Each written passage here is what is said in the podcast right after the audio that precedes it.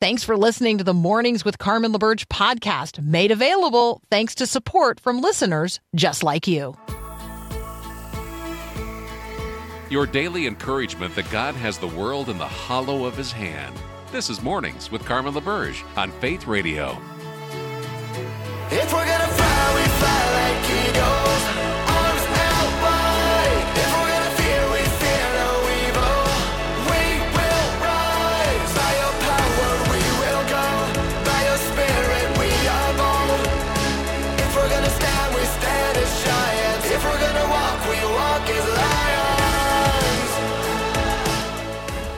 Good morning, good morning, good morning. It's Monday, the 26th of June, 2023. Uh, I don't know about you, but as I am uh, looking at that date on the calendar, I am thinking to myself, how did how, how did we get here so fast? All right, take a deep breath. Um, actually, take a deep breath today and uh, consider the goodness and the grace of God. Take a deep breath today and allow the Holy Spirit to fill you. Take a deep breath today and, you know, maybe give yourself an extra 10 or 15 or 20 seconds to consider what's happening in and around you before you respond to what's going on in the world. Yeah, let's just take a deep breath. That's a good way to start the day. Psalm 86, verses 5 to 7, is our Growing Your Faith verse of the day. If you're not signed up for it, you can uh, sign up for the verse of the day at myfaithradio.com, and it'll be in your inbox every morning. Beautiful artwork and all kinds of things you can share on your social media if that's uh, something you'd like to do as well. Psalm 86, verses 5 to 7. Oh Lord, you are so good, so ready to forgive, so full of unfailing love for all who ask for your help. Listen carefully to my prayer, O Lord. Hear my urgent cry. I will call to you whenever I'm in trouble, confident that you will answer me. How's your prayer life this morning? Prayer itself is a gift, uh, and through prayer, God delights in giving us what we ask for. And yes, God is only going to answer in ways that are in accordance with his perfect will, but the potential there is wide and deep and good. Consider all of the uh, answered prayers in the scriptures of the Old and New Testaments and consider all the answered prayers over the course of time um, from Christians of all kinds of places and life circumstances. How's your prayer life today? Are you going before the Lord, who is so good, so ready to forgive, so full of unfailing love for all who ask for help? I'm thinking about the way that Paul, the Apostle Paul, exercised the gift of prayer and how he encourages us to do the same. In Romans 8, you know, eh, we, we tend to glance over these verses because we're so quickly headed to the ones at the end of the chapter, but um, there's a you know there's suffering. People are experiencing real suffering. Paul is experiencing real suffering and he says what then shall we say about these things? If god is for us who could be against us? And here's the prayer part. He who did not spare his own son but gave himself up for us how will he not also with him graciously give us all things that's a teaching on prayer. In the context of a chapter on living in the holy spirit and calling out to Abba, Father. That is access given to us through the person and the work and the name of Jesus.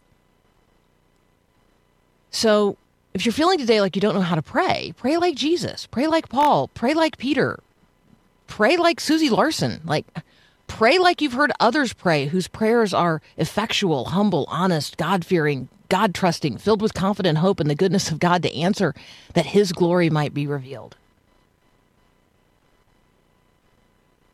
My friend, God is good. He is a good, good father, and he wants to give you the gift today of answered prayer. So, who do you know who would be served today by your prayer for them? Would you pray for a miracle? Would you expect always the unexpected and anticipate miracles, knowing that with God all things are possible?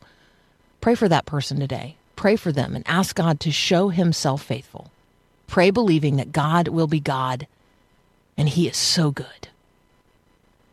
You're listening to Mornings with Carmen. Dave Buehring is going to join us next. We're going to talk about God's consuming fire. First of all, what is that? God's consuming fire, and who wants that? Who wants the consuming fire of God? Do you? That's up next here on Mornings with Carmen.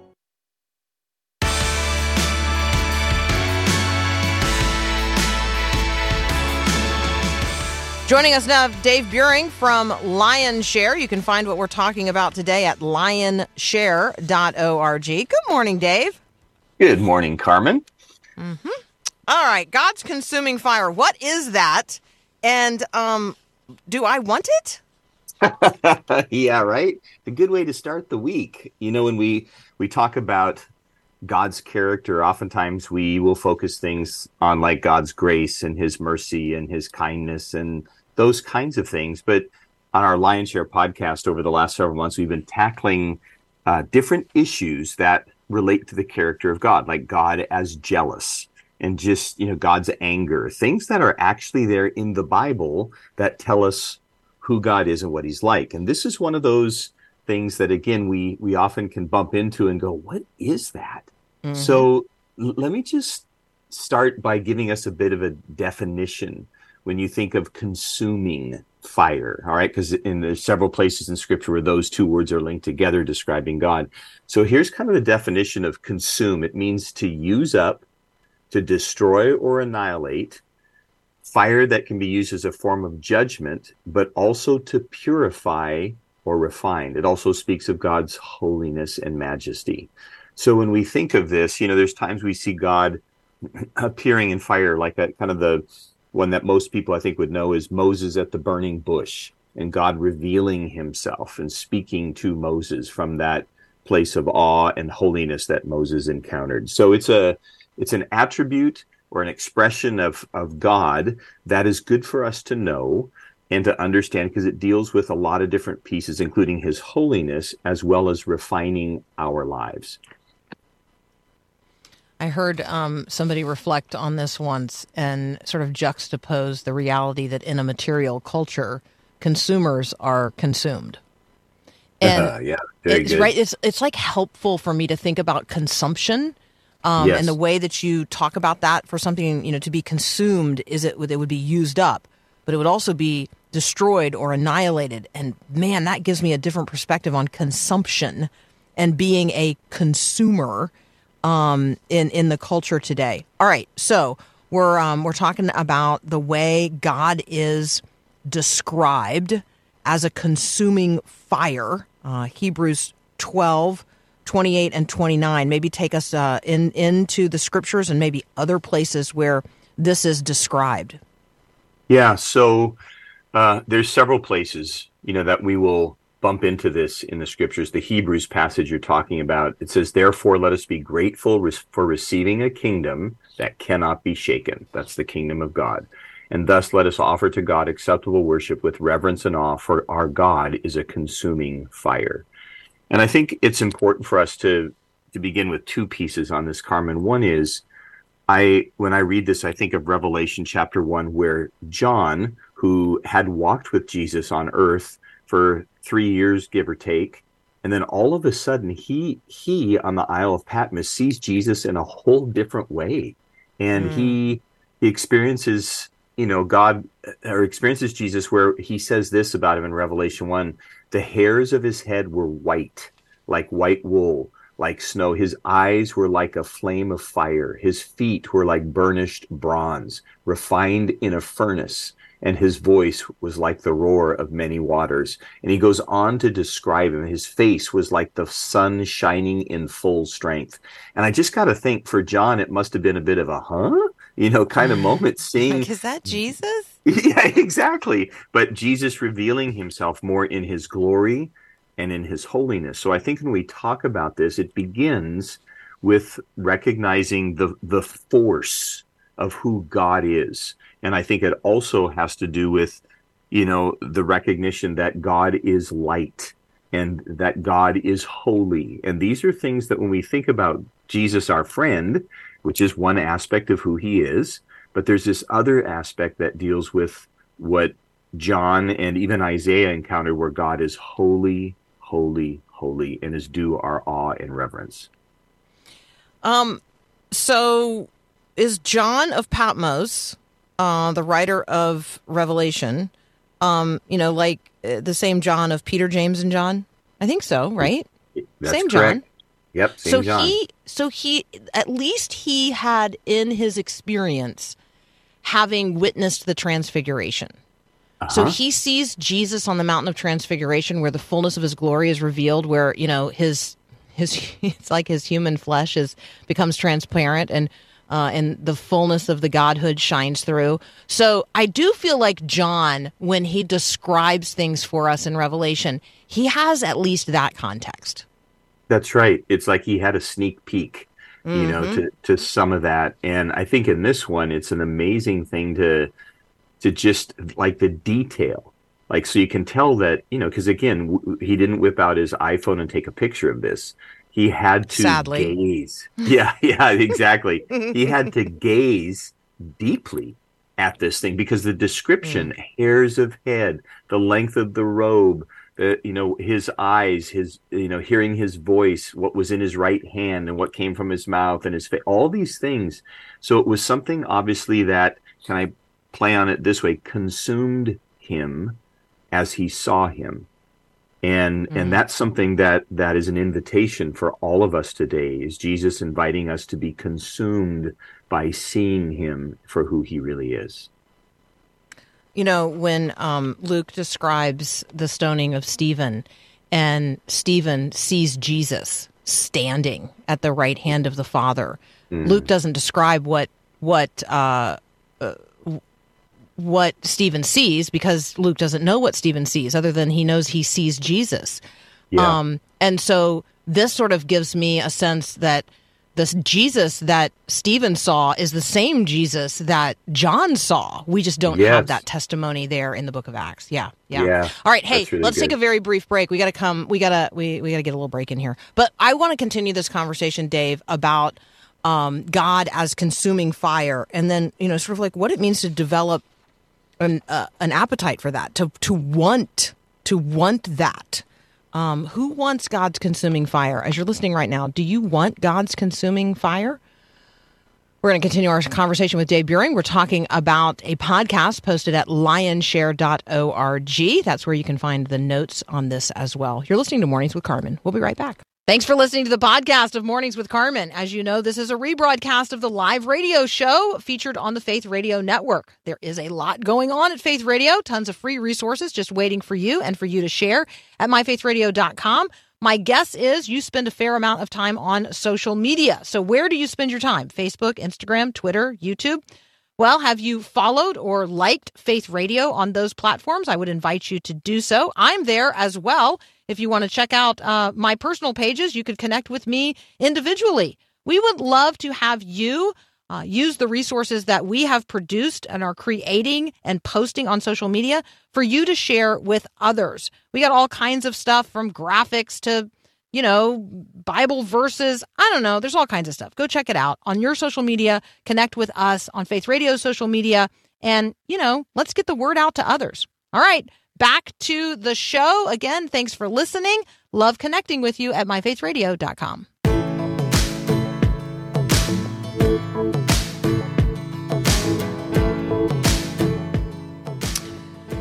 Be assured today that the Lord your God is the one who goes across ahead of you like a devouring fire. Um, that is Deuteronomy 9 3. We're talking about God who is described as a consuming fire. What does that mean? And why should we desire it? We're talking with Dave Buehring from Lionshare. This is the subject of one of Lionshare's recent Wisdom Unlocked podcast. You can find it at lionshare.org. Dave, let's talk about the desire for God's consuming fire. Yeah, I think as we, you know, talked a little bit about what God looks like as a consuming fire and it being his holiness, it's Jesus kind of in his fullness, it's light, it's that force that comes with with fire. I think the practical side of it, Carmen, has to do with, two pieces for me. The first um, is, and I think we see it in Job 23 10, and it says this when he has tested me, I will come forth as gold.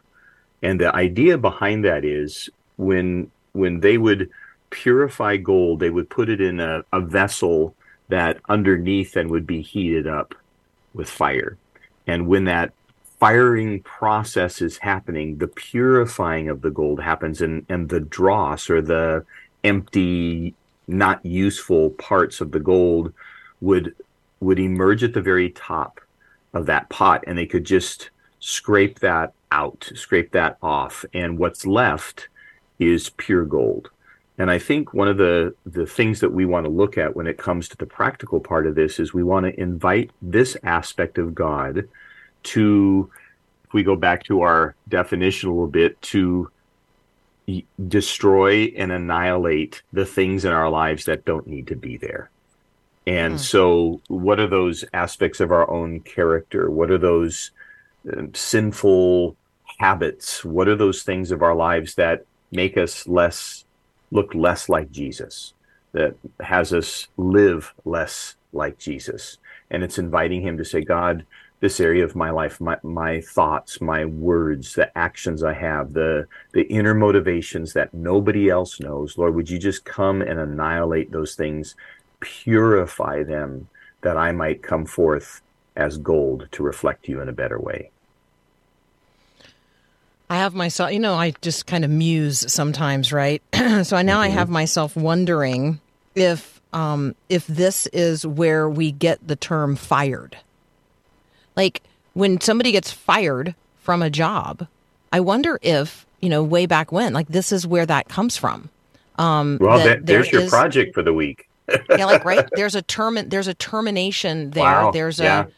a um and we do experience it as uh as hard and hot and but it could be purifying. It could be purifying. It could be like pottery. It could be solidifying. It could be um yeah.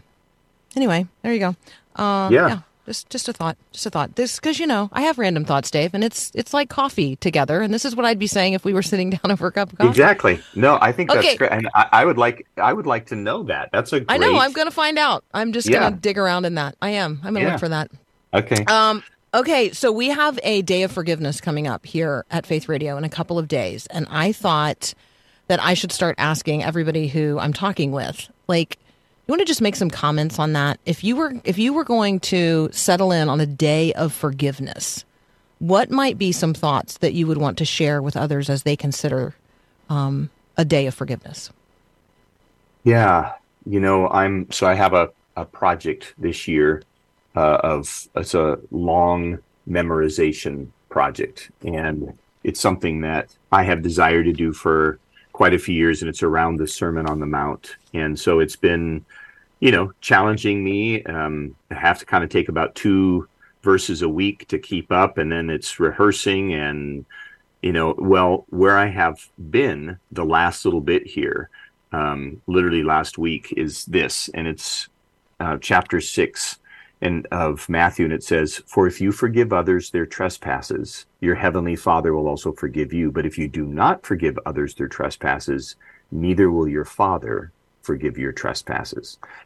It's just an interesting thought because you know oftentimes we don't pause to to consider what what Jesus is actually saying here. And first, the joy of it is as we forgive others, we can know God's forgiveness. There's because it's all a relational thing, right? Forgiveness is all mm-hmm. about relationship. It's relating well with God, it's relating well with other people.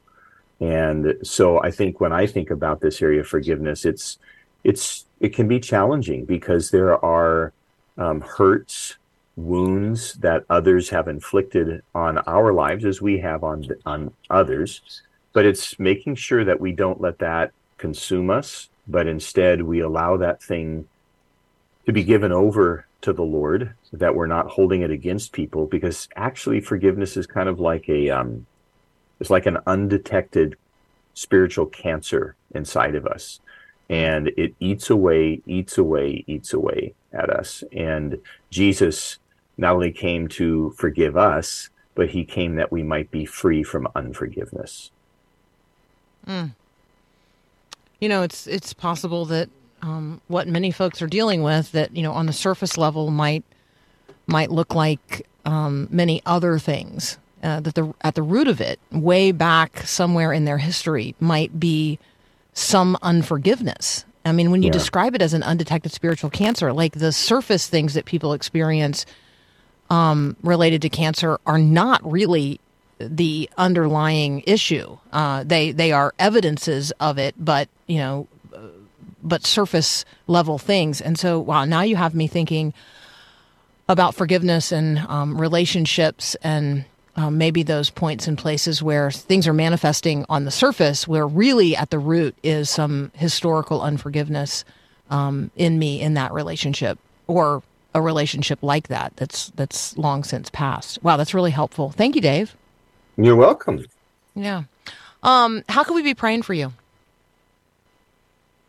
Well, we have a um, big project that's coming up here in a few uh, days that um, is an opportunity to connect people in their 40s to 70s with people in their 20s and 30s in a discipling relationship to come alongside of them both spiritually and vocationally. It's something we call the Leadership Games, and that's something that we're launching here in a few weeks. And I'm delighted that you're teaming with me on that as well as many others around the country and it's going to be a, a wonderful time. But we're pioneering it. And you know when you the lord asks you to walk with him to create something out of nothing you know without his breath of life on it it just ends up being fruitless and a waste of time. And so i think you know praying for that. And then i'd say the second thing is we were talking about forgiveness.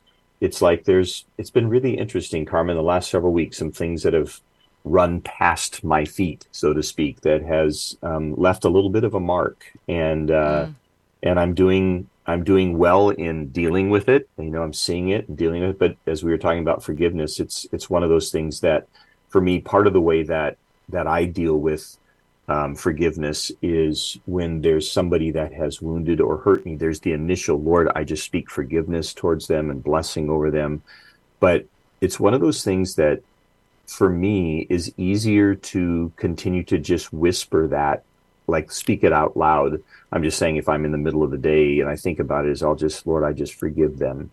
And i just so it, yes there's the initial moment of it but when it comes back i just say it again. Lord i speak forgiveness and i speak blessing over them. Until one day you know, it might be 24 hours later, it might be several months later. All of a sudden, when I think of them or they cross my path and I realize my heart is not reacting, that means it's had its work in me.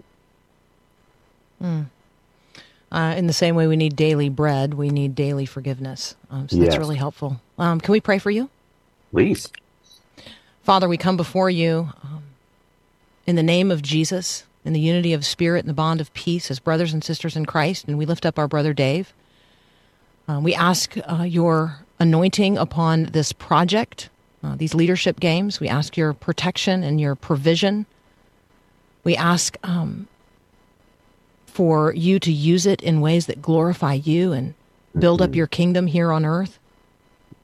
And Father, for those things that have run past Dave's feet that have left a mark, we ask for cleansing and healing, consolation, restoration, reconciliation. And Father, we thank you. We thank you um, for the ways in which you are working in Dave today and revealing yourself um, through him. Bless him, we pray, in Jesus' name. Amen. Thank you, my brother. Amen. Thank you, my friend. Yeah. Let's take a moment to go upwards with Max Lucado.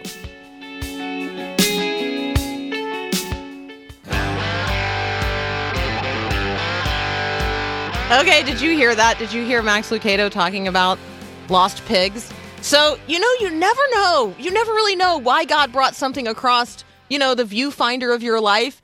And so I had put in my pocket this article about the police um, in Pennsylvania having tracked down, I mean, chasing and eventually uh, finding a lost pig that had been wandering the streets and um, where he's now living. And he's got his own. Uh, he's got his own web page. Did you know that there's a whole Facebook community related to the finding of lost pigs? Apparently, pigs wander off just as badly as sheep do. Like, uh, so anyway, we have parables of lost sheep. We don't actually have parables of lost pig pigs, except today in America, we apparently do have lots of parables of lost pigs. I mean, if you just were to Google lost pig, you would hear um, about a blue merle pig who's one year old uh, that the Aurora Police Department um, found and uh, returned to the animal shelter, you would find you would find a story um, an, again out of Pennsylvania where a a uh, a pig had been reported, a large pig reported, and the the police chased the pig um, for days. Like the pig was really good at hiding, and now the pig is living in some retirement pig community. I don't know, some retirement farm. For so there you go. Apparently, um, we're losing pigs all, all over the place in America, and I can't believe Max Lucado talked about it in Upwards because that gave me an opportunity to pull that out of my pocket and share it with you. So don't be a lost pig, be a found sheep. I don't know. Can I make that? Can I just come right out and say that over coffee this morning? Don't be a lost pig. Be a found sheep today. Jesus came to seek and to save the lost, and he loves you. So let yourself be found today. Aren't you tired of hiding? Like, that would be another way of approaching this. We have been playing this game of hide and seek with God since the Garden of Eden. Aren't you tired of hiding? I mean, would you just let yourself be found today? Come out, come out wherever you are. Um, so, do you remember that in the game of hide and seek? Yeah, I know we're supposed to be getting to our conversation with Adam Carrington about all things Supreme Court, but just bear with me for just a moment. So, it, when you were a kid, did you play hide and seek?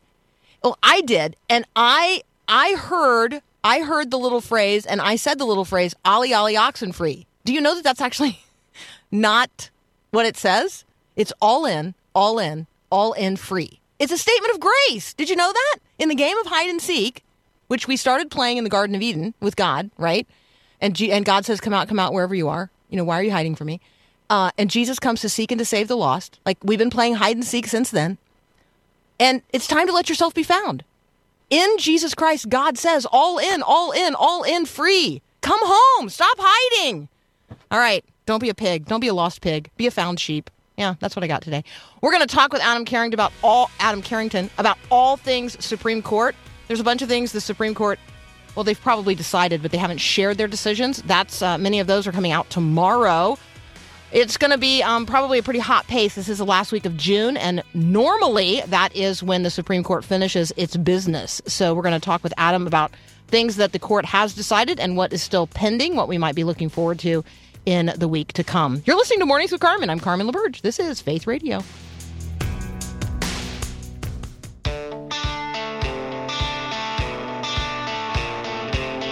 Dr. Adam Carrington is joining us next, or now, not next, now. Hi, Adam. Hello, hello. I'm here. Uh, I got myself a little bit distracted about the pig and pig conversation, so I'm so sorry. I'm trying to get refocused now on the Supreme Court and so many serious things. That that that's fine. I grew up where there were about as many pigs and cows as people, so I have nothing against uh, a good conversation about them. Right? And I mean, and chasing them around, I mean, good, clean fun. I mean, a greased pig, that's an all day fun. That's all day fun, man. That's all day fun. Yeah, yeah. Our our equivalent was if you were in the lake, you greased up a watermelon and had Mhm. a version of football that tried to carry it across a line, and a lot of mayhem would ensue there too. Okay, that sounds like a Fourth of July really fun, really fun thing to do. So there you go. And probably, you know, uh, you know, no watermelons are harmed, um, and pigs probably don't like to be greased and chased around. So that's a much better, that's a much more humane approach. Let's celebrate. yeah, well, approach. That's well, good. I- both ended up being eaten, I guess, eventually, but that's maybe mean. Ah. All right. Um, the Supreme Court. Many people, the only thing that they know about the Supreme Court is that there are some conversations going on about ethics and um, what justices should and should not be accepting as gifts. But let's talk about the actual decisions of the Supreme Court. Some of them have come down, but there are some that have not yet been decided. Um, and so read us in on either list those that have been decided or those we're still awaiting. Yeah, I think the biggest list are those that are still to be decided. I mean, there's been cases that obviously matter to the particular people suing uh, that have come out, but the really big ones are still left to uh, come out. And I think I heard you uh, before I, I joined you saying the court normally tries to finish up by the 1st of July or the end of June. So if they keep to that, then they might all come out this week in the next either Tuesday, Thursday, or so the biggest ones I'll, I'll just bullet point happy to talk more about them but uh, one is going to be 303 llc creative which is about the photographer that want, wants to do weddings but not weddings that violate her sincere religious beliefs as a christian. So doesn't want to do same-sex weddings.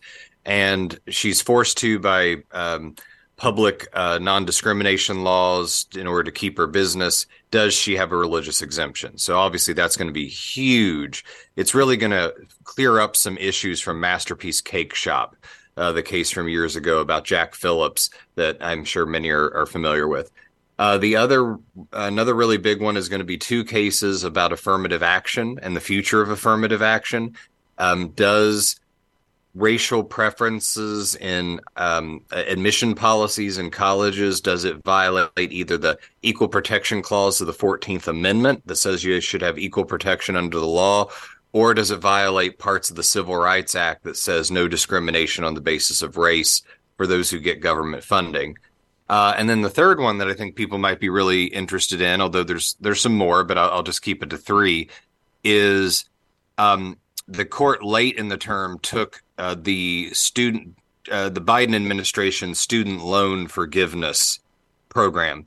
And one thing I'll caution on that is what the court is deciding is not forgiving student loans right or wrong, good or bad. It's the president did it unilaterally through the executive branch. The question is, did he have congressional authority to do so? Because really, constitutionally, anything a president does must be done in pursuing the law and Congress and the Constitution are the actual laws. So, uh, but did, did did the overstep his bounds for that? That's going to be obviously a very big one. So there's others, but I think those three are going to be the the biggest, heaviest hitters as we go into this possibly last week of the court.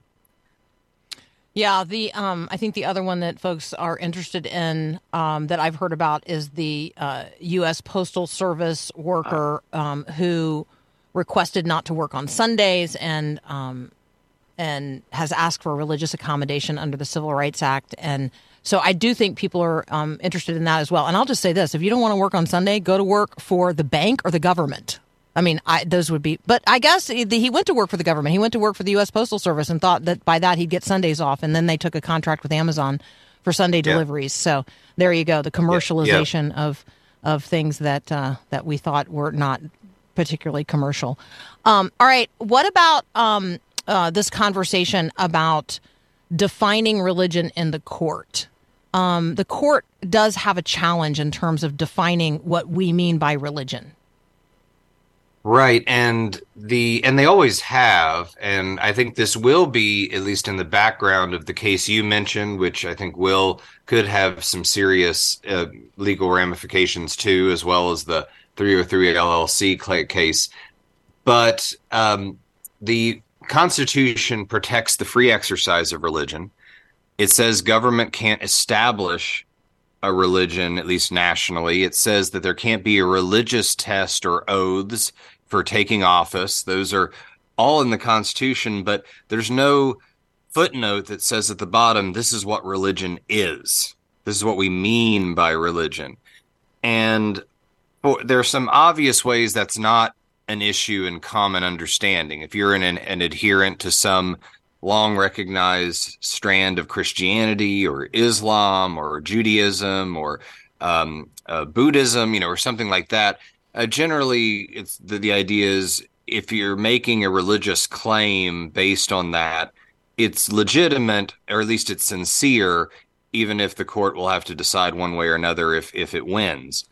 But um, there, there's a great article in First Things uh, on this that people can look up that I think really lays out the issue that we've always had a problem of if people have sort of uh, uh, unique or ab- or not normally connected to any religious belief uh, ideas. If they say I'm not really part of any uh, dedicated religion, or what I draw from my religion really isn't in in ever been claimed by that religion, uh, what do you do with those religious claims? And given that we have a rise of what are called nones, uh, N O N E S, that aren't attached to any particular religion, um, are more spiritual as opposed to to uh, believing in a particular deity or set of dogmas uh, that aren't really part of a religious community or even uh, attach their beliefs to a history with a religious community. What do you do with them? And and, and the problem being could this become a vehicle for one chaos if there are so many different religious beliefs that uh, it's hard gets hard to accommodate their variety. But two, could people use this as a vehicle to say, well, I don't want to do something, so I'm going to claim a religious exemption, and there's not any kind of standard to say, well, there's some limit to what your religious claims can be. So it's the idea of how do you protect religious liberty without allowing a kind of anarchy or abuse of uh, the claim of religious liberty.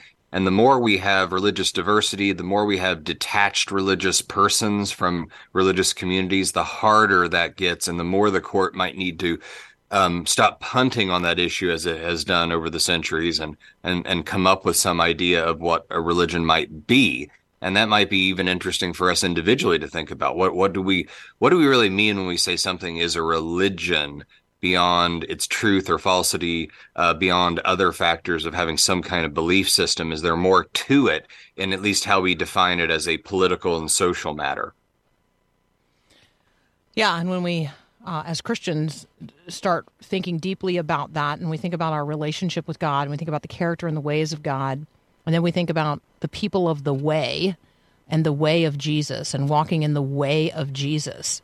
Um, I think it helps us frame that conversation because for me, this is a way of life. This is the way of life. This isn't um, a set of things I do or don't do. Um, this is a way of being, um, a, a, way of living. And when we talk about um, where that means religion extends in my life, there's no part of my life that is not influenced because it's literally the way I'm walking. It's the one I'm walking with. Um, and so I do think that our own internal conversation about what, what does it mean when I use the term Christian? Um, what do I mean by that? And how would I define that to another person if, if I were saying to them, I, I cannot in good conscience as a Christian do that or participate in that.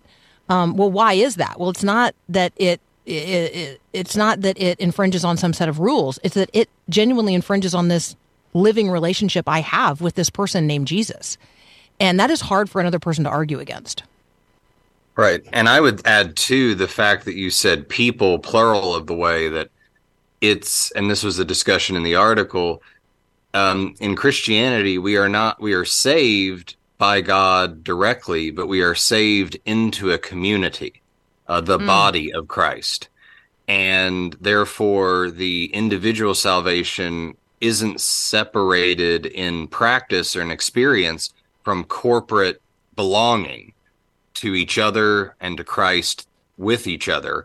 And so, to what degree does our definition of religion, uh, while it includes individual practices, is connected to the experience we have in that faith community. How much is religion an organized principle, even if it involves those essential individual components? That's part of the question. I think that that that the court has to be asked now, and they want to be asked. They want to ask in relation to religious liberty, so they don't want to decide this is the right or wrong religion because that's not really their job as a court, but how do they respect what religion is and that includes respecting how christians understand themselves in the way i think that that, that you were discussing too yeah there's a lot to plumb here um, i mean we should circle back around at some point and talk about uh, the the court's conversation related to humanism as a religion and, and what that means as it extends forward into the conversations of the day. But we got to take a very brief break. We're talking with Dr. Adam Carrington from Hillsdale College.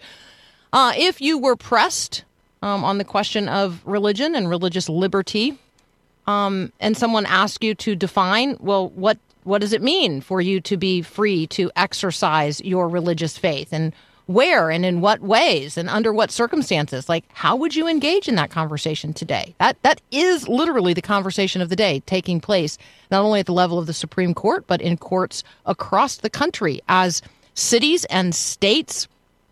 Um, create laws that bind the conscience in many cases of um, of believers.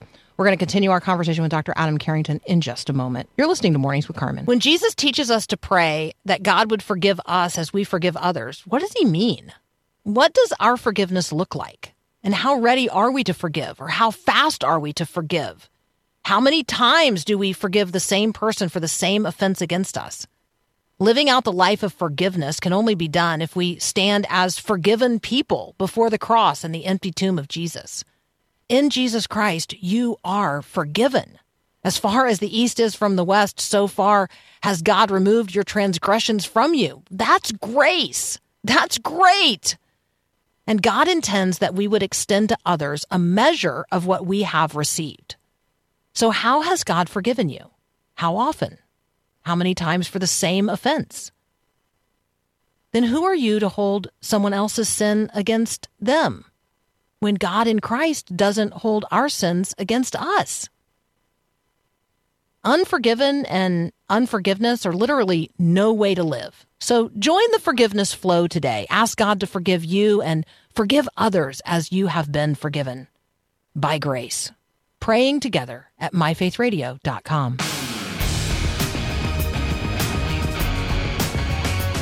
So we're talking with Dr. Adam Adam Carrington. Adam, it's been a year since the Supreme Court's decision in the Dobbs case reversing the prior decision of the court in Roe v. Wade, returning the question of abortion regulations to the states.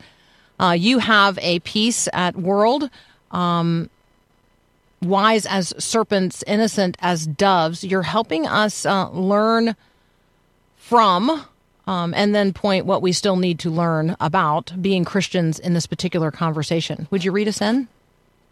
Sure, and it was an idea of of where do we how should we think about going forward after the Dobbs opinion really changed the landscape without settling the debate about abortion uh, culturally and then politically. And I, I said um, the the advice that Jesus gives uh, to his disciples, but I think it goes to Christians in general of being wise as serpents and innocent as doves is good advice that uh, we need to be reinforced in, but also maybe do better at. And I think the the innocent as doves, um, I think with you know some exceptions, uh, Christians have been very uh, loving in the way they have articulated the pro life message. Uh, they have poured into crisis pregnancy centers. They've done all sorts of other things. Um, and to never forget that the ultimate cause of protecting the unborn and unborn life is a, a good, just, innocent cause and, and should not be flinched from or, or, or backed down from. Um, but I said, and maybe what we need to be even better at is being uh, wise as serpents. So having wisdom in what is the best way to bring our innocent, just cause to better fruition. And I said that one thing we need to recognize is that we're fighting not really one battle about abortion. We're really fighting at least three, or at least on three fronts. Uh, we're still fighting on the legis on the on the judicial front. Pardon me uh, even though we're not fighting battles in the Supreme Court, we're still fighting in state courts where there are all these debates about whether state constitutions protect abortion or protect human life and all these uh, and this is going on across the country. So the judicial battle's not done and we need to keep using the tools we learned in fighting the battle at the supreme court level there. Um, second we're fighting now a legislative battle where there can be uh, uh, with the voters or with elections or with bills a lot done regarding abortion. And we've actually struggled a lot on that front. And i was sort of arguing that we need to up our wisdom on what's the most winnable argument and winnable approach to save the most unborn lives legislatively. And then third we have an ongoing cultural battle. And this is where we're trying to make the argument to people neighbors friends, family, trying to make it with crisis pregnancy centers and other elements that we value uh, the mother, we value the unborn child, and that we are going to do everything we can to support both, love both. Uh, and I think that you know we we've done a lot there, but could continue to redouble our efforts. So I think the wisdom of serpents says know what context you're in, and know that the battle might look a little different, whether it's a law, a courtroom, or just your neighbors talking and we we can learn to be wise more and more wise as we fight that multifaceted front uh, to protect the cause of life so if you're listening right now i want you to um, think about the first thousand days when you think about the first thousand days of a person's life do you think about the um, the day that they are conceived as day one. So, if I were to ask you um, about a first thousand days initiative, would you think in the way that America works globally, where we define the first thousand days as beginning at conception and leading to the second the second birthday, or here in the United States, efforts uh, in some places to establish and develop first thousand day programs, but they start counting on the day the child is born um, and take that to uh, birthday number three. So just think about that for a moment. When you think about the first thousand days of a person's life, do you think about conception as the day that life begins? And if so, are you pro life during that woman's pregnancy? Are you supporting that child in the first thousand days of life, not only on the day that they're born going forward, but are you genuinely supporting their development as a human being and their brain development um, from the very first day? So you might check out the first thousand days. First thousand days is a global uh, program of the United States. We support it around the world. And yet we don't do the same here in the United States for our own. So that might be a wise as serpents, innocent as doves conversation that you could think about. Adam, as always, um, thank you so much. What a gift to uh, have time with you today. Oh, always a pleasure. Thank you so much for having me and wishing you all a good uh, 4th of July next week. Yeah, likewise. Likewise. We'll, uh, we'll reflect on that the next time we talk. How's that sound? That'd be great. Wonderful. That's Dr. Adam Carrington. You can find him at Hillsdale College. You can find what he's writing at World News Group and elsewhere. You're listening to Mornings with Carmen.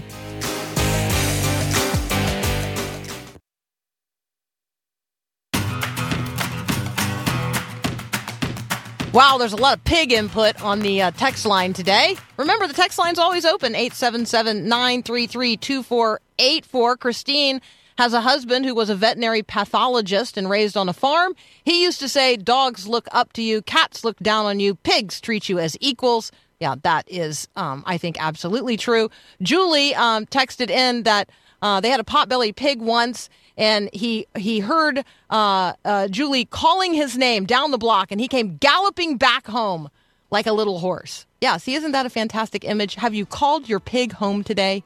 Have you, as a sheep, been called home today? Oh my goodness! And then, um, and then we have a listener who says, uh, "The pig and the lost sheep. My duck has disappeared and left behind five eggs in the nest. What to do?" Well, don't sit on them.